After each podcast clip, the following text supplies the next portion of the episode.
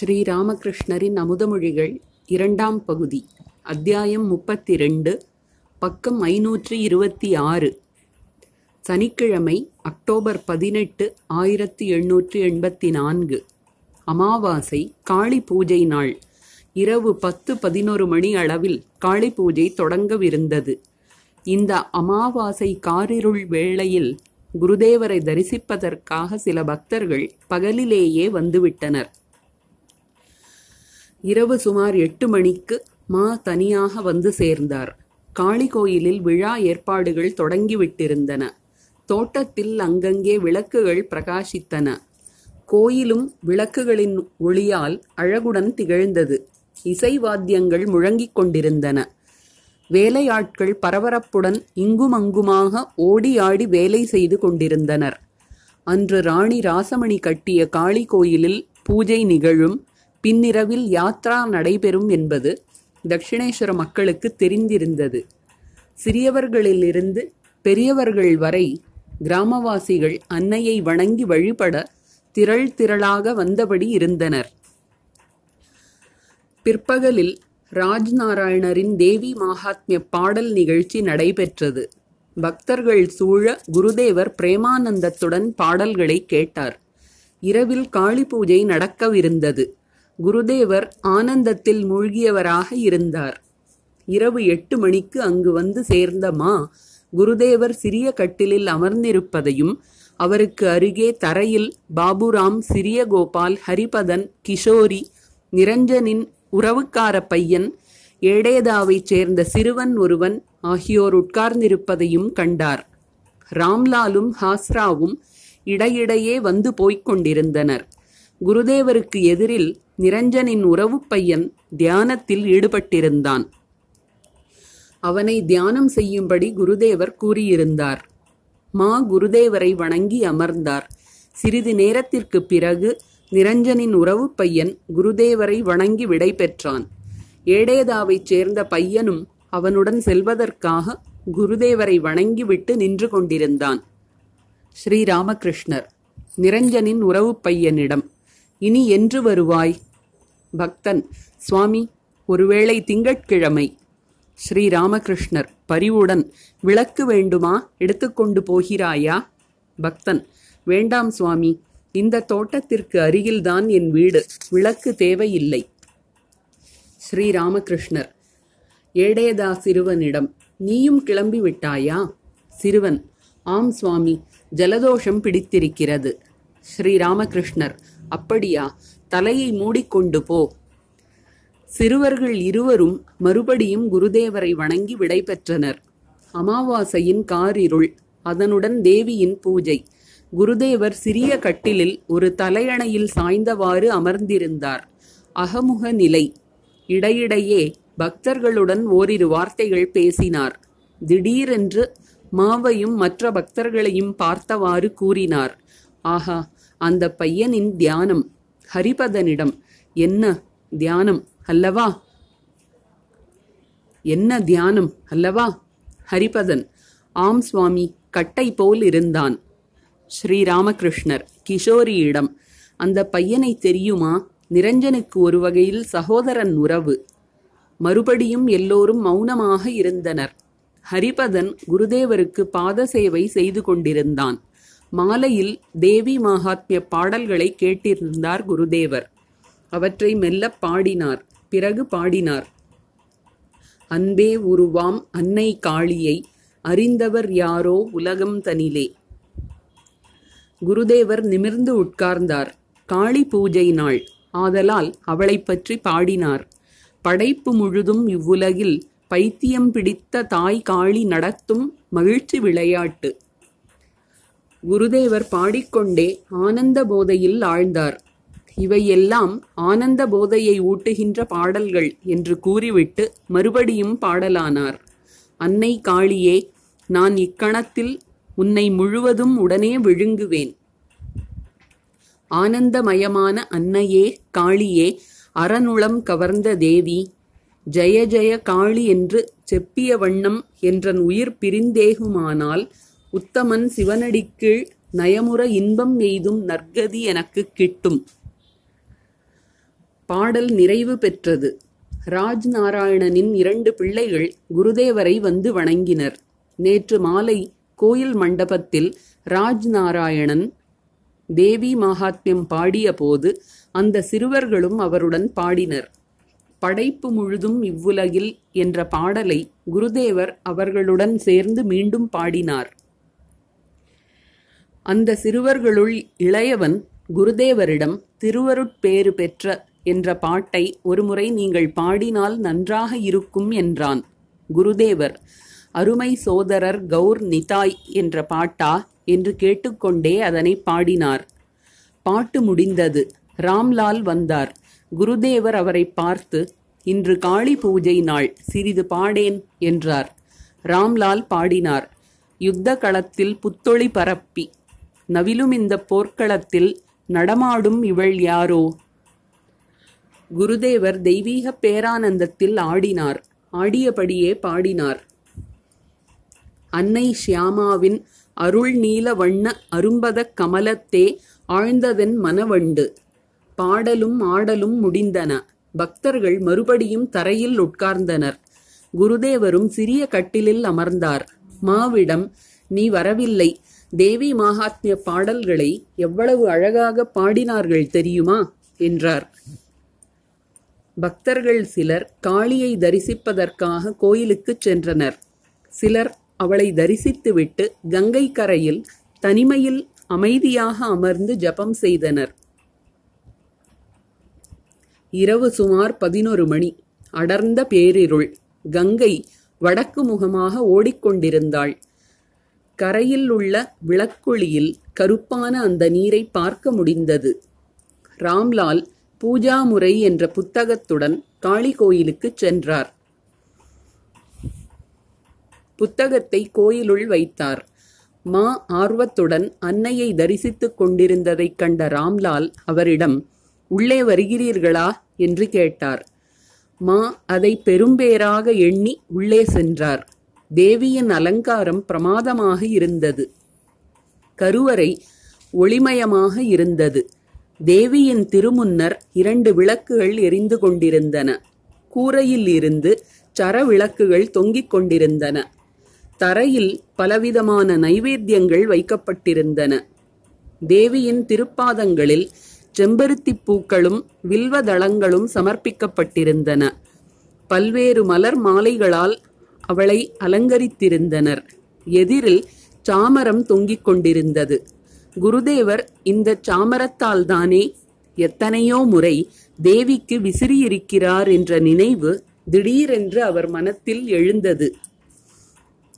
உடனே அவர் தயக்கத்துடன் ராம்லாலிடம், நான் ஒரு முறை சாமரம் வீசட்டுமா என்று கேட்டார்.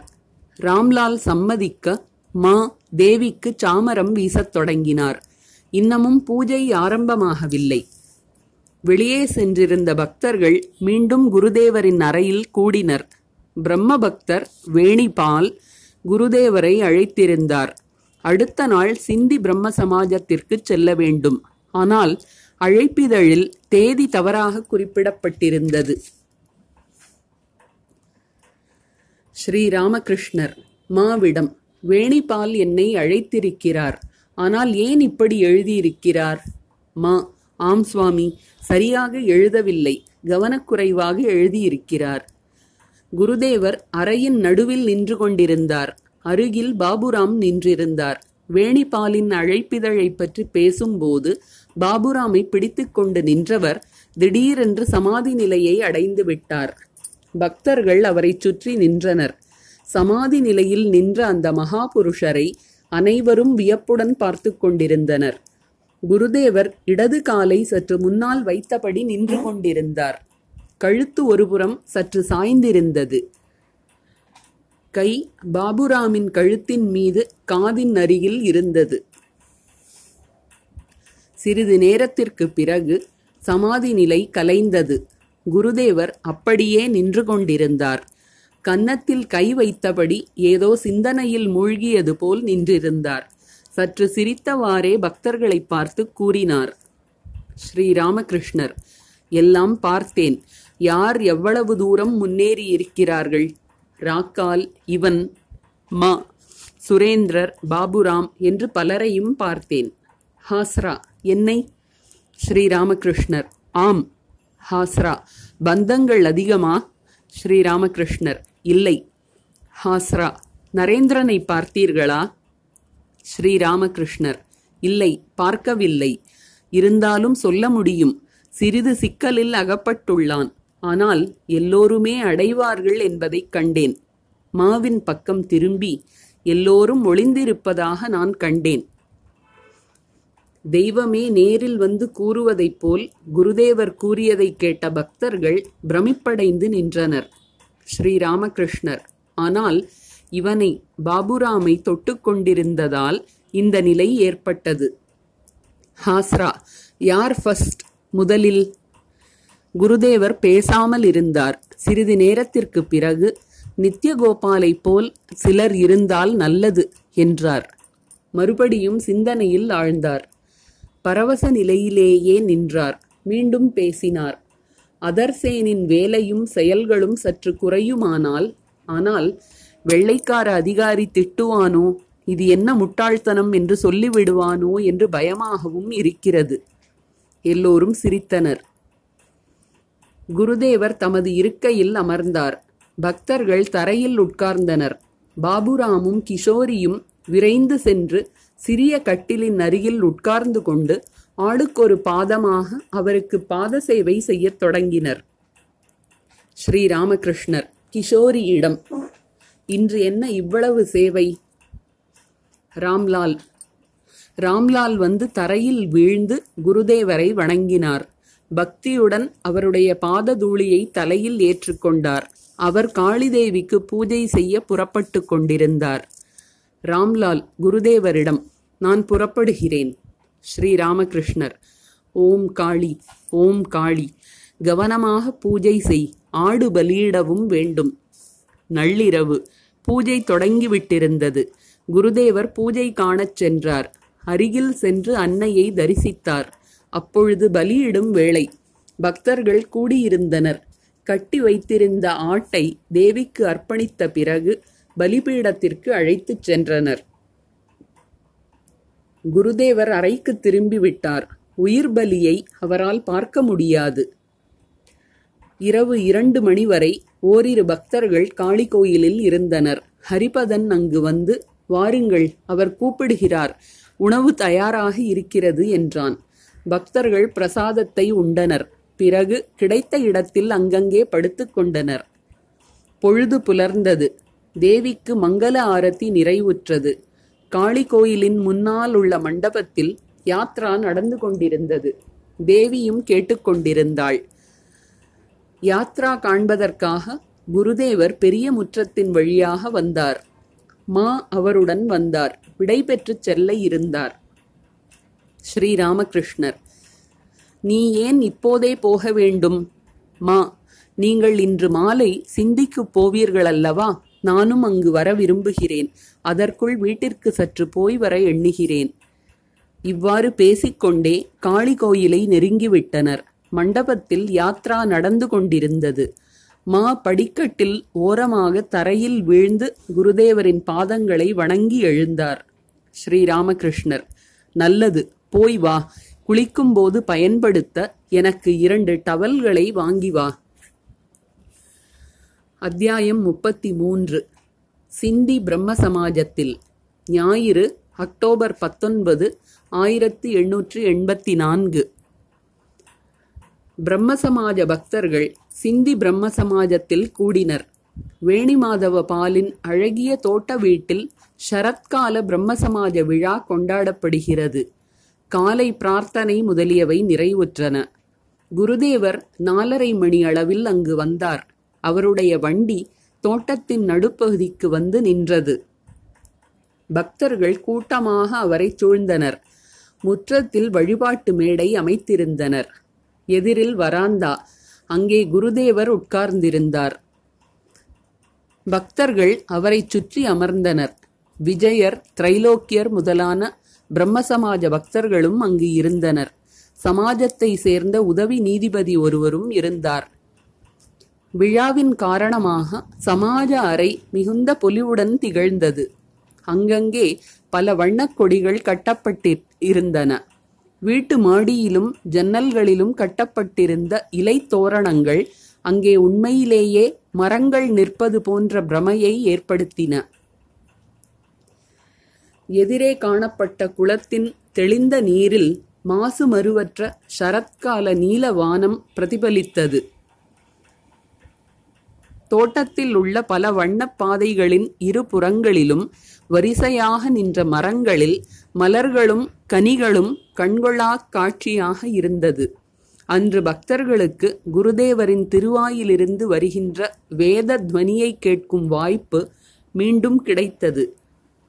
எந்த துவனி பண்டைய காலத்தில் இந்திய ரிஷிகளின் திருவாயிலிருந்து வேத வடிவில் வெளிவந்ததோ, எந்த துவனி மீண்டும் ஒருமுறை மனித உருவில் வந்த முற்றும் துறந்த முனிபுங்கவரும் பிரம்மத்தில் ஒன்றிய உயிரை கொண்டவரும் உலக உயிர்களின் துன்பங்கண்டு உள்ளங்கசிந்துருகியவரும் பக்தவத்சலரும் பக்தியே அவதரித்து வந்தது போன்றவரும் இறையன்பில் திளைத்தவருமான இயேசுநாதரின் திருமொழிகளாக அவரது படிப்பு வாசனையற்ற 12 செம்படவ சீடர்களுக்காக கூறப்பட்டதோ, எந்த துவனி புண்ணியத்தலமாகிய குருக்ஷேத்திரத்தில் பூரண பிரம்மமாகிய ஸ்ரீகிருஷ்ணரின் அமர வாக்குகளாக பகவத்கீதை என்ற வடிவில் வெளிப்பட்டதோ, எந்த துவனி அர்ஜுனனுக்கு தேரோட்டியாக மனித உருவில் வந்திருந்த சச்சிதானந்த குருவின்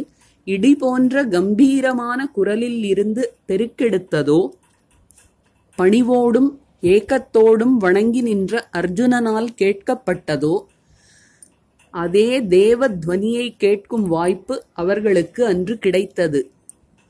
குருதேவர் ஆசனத்தில் அமர்ந்தார். நன்றாக அலங்கரிக்கப்பட்ட வழிபாட்டு மேடையை தலைகுனிந்து வணங்கினார். அங்கே ஆன்மீகச் சொற்பொழிவு நடைபெற இருந்ததால் அந்த மேடையை ஒரு புண்ணிய தலமாக கண்டார் போலும்.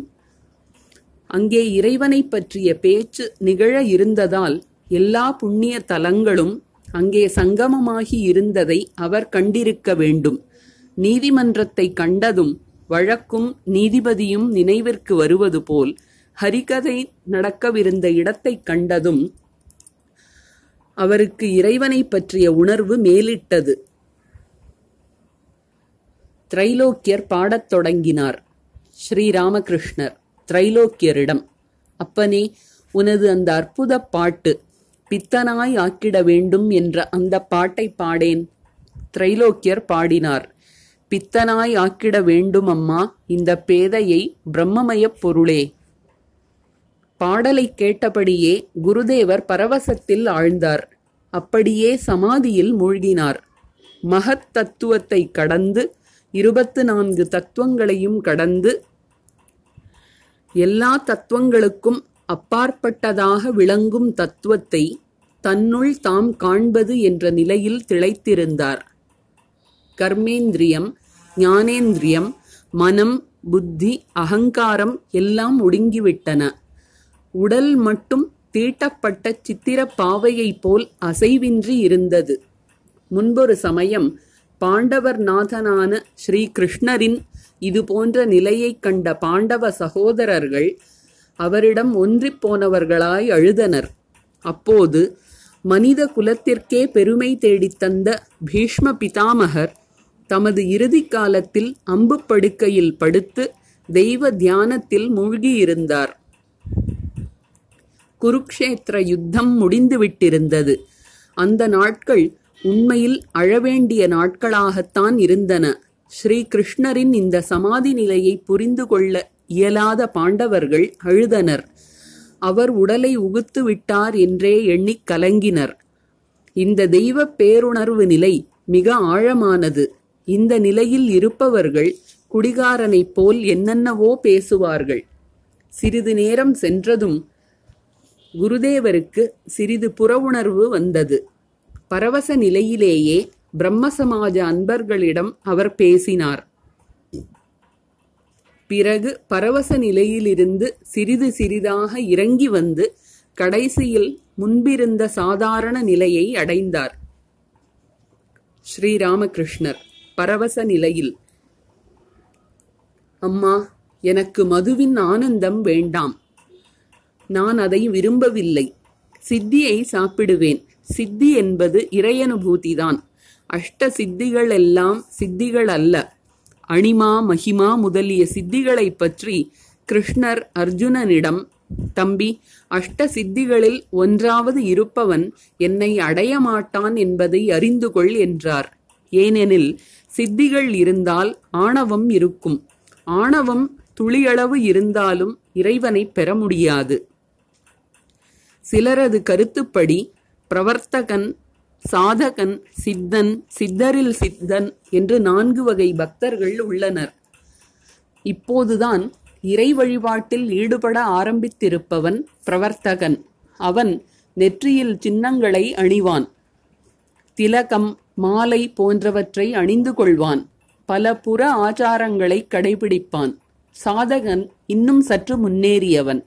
இவனிடம் புற ஆடம்பரம் குறைந்திருக்கும், இறைவனை பெறுவதற்காக மன ஏக்கம் கொள்வான், இதயபூர்வமாக அவரை அழைப்பான், நாமஜபம் செய்வான், எளிய உள்ளத்துடன் பிரார்த்திப்பான். சித்தன் யார்? இறைவன் இருக்கிறார், அவரே அனைத்தையும் செய்கிறார் என்ற திடமான அறிவு உடையவன், இறைவனை தரிசித்தவன். சித்தரில் சித்தன் யார்? இறைக்காட்சி பெற்றவன் மட்டுமல்ல, இறைவனுடன் உரையாடி மகிழ்பவன். அவர்களுள் சிலர் தந்தை பாவனையிலும், சிலர் தாய் பாவனையிலும், சிலர் தோழமை பாவனையிலும், வேறு சிலர் தலைவன் தலைவி பாவனையிலும் அவருடன் உரையாடுகின்றனர். விறகில் நிச்சயமாக நெருப்பு இருக்கிறது என்று நம்புவது, விறகிலிருந்து நெருப்பை வெளிப்படுத்தி சோறு சமைத்து சாப்பிட்டு அமைதியும் நிறைவும் அடைவது இரண்டும் வெவ்வேறானவை. இறைவனுடைய நிலை இதுதான் என்று வரையறுத்து கூற முடியாது. ஒரு நிலை பெரியதென்றால் அதைவிட பெரியதும் அதைவிட மிக பெரியதுமான எவ்வளவோ நிலைகள் அவருக்கு உள்ளன. இவர்கள் பிரம்மஞானிகள், அருவவாதிகள். அது நல்லது. பிரம்ம பக்தர்களிடம் உருவத்திலோ அருவத்திலோ ஏதாவது ஒன்றில் உறுதியாக இருக்க வேண்டும்.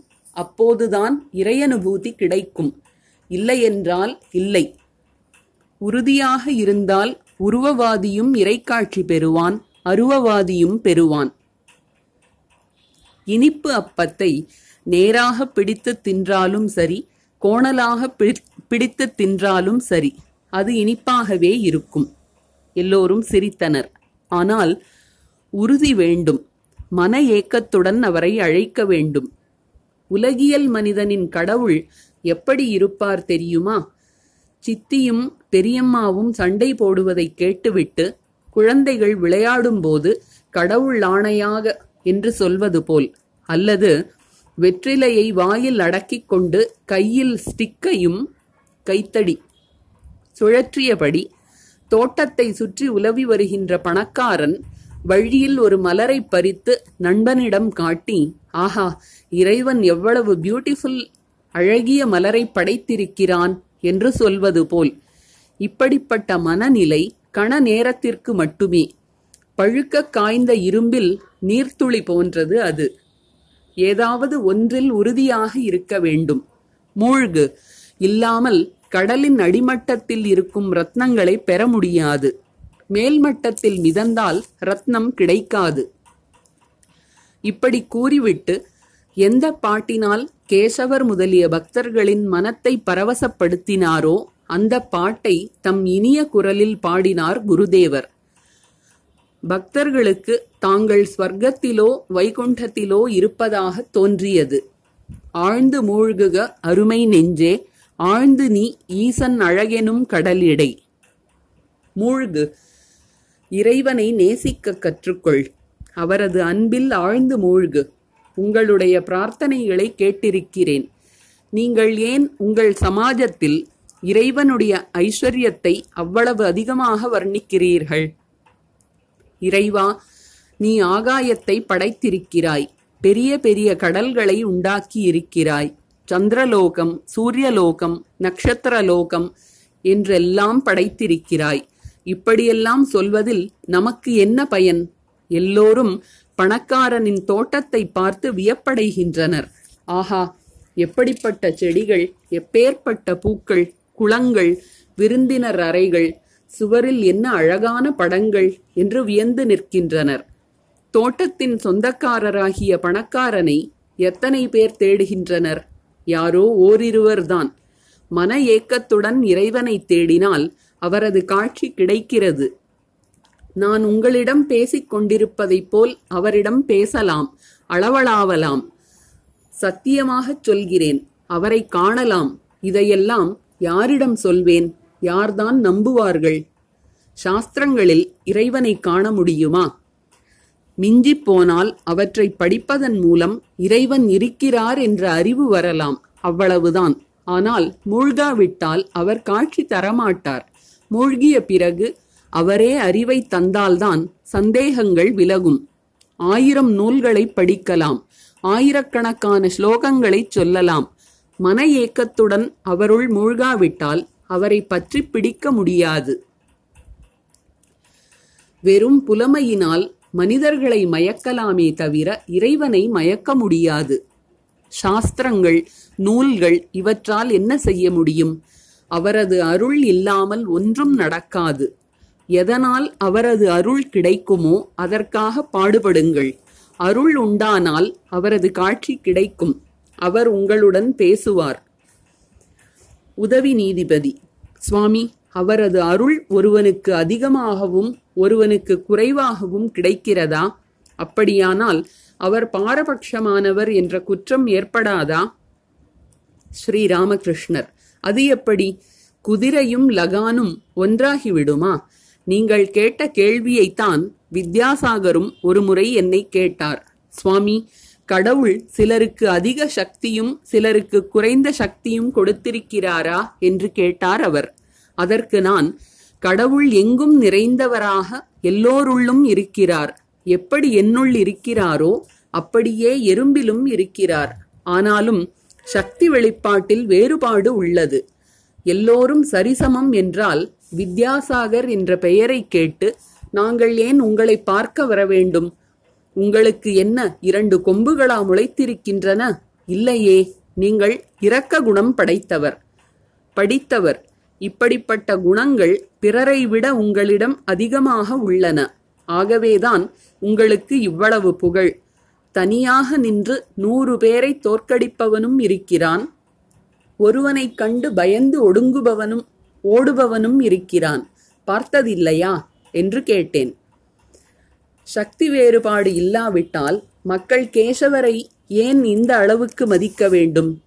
படிப்பிற்காக ஆகட்டும், பாட்டிற்காக, வாத்தியங்களுக்காக, லெக்சருக்காக ஆகட்டும், அல்லது வேறு எதற்காகவும் ஆகட்டும், யாரையாவது பலரும் மதித்தால் அவரிடம் இறைவனின் விசேஷ சக்தி உள்ளது என்பதை நிச்சயமாக அறிந்து கொள் என்று கீதை கூறுகிறது. பிரம்மசமாஜ பக்தர் உதவி நீதிபதியிடம்: அவர் சொல்வதை ஒப்புக்கொண்டு விடுங்களேன். ஸ்ரீராமகிருஷ்ணர் பக்தரை பார்த்து: நீ என்ன மனிதனப்பா? சொல்வதில் நம்பிக்கை ஏற்படாமல் அதை அப்படியே ஒப்புக்கொள்வதா? அது கபடத்தனம். நீ ஒரு கள்ள நாணயம் என்பது தெரிகிறது. பிரம்மசமாஜ பக்தர் வெட்கினார். உதவி நீதிபதி: சுவாமி, குடும்ப வாழ்க்கையை விட வேண்டுமா? ஸ்ரீராமகிருஷ்ணர்: வேண்டாம். ஏன் விட வேண்டும்? குடும்பத்தில் இருந்து கொண்டே சாதிக்க முடியும்.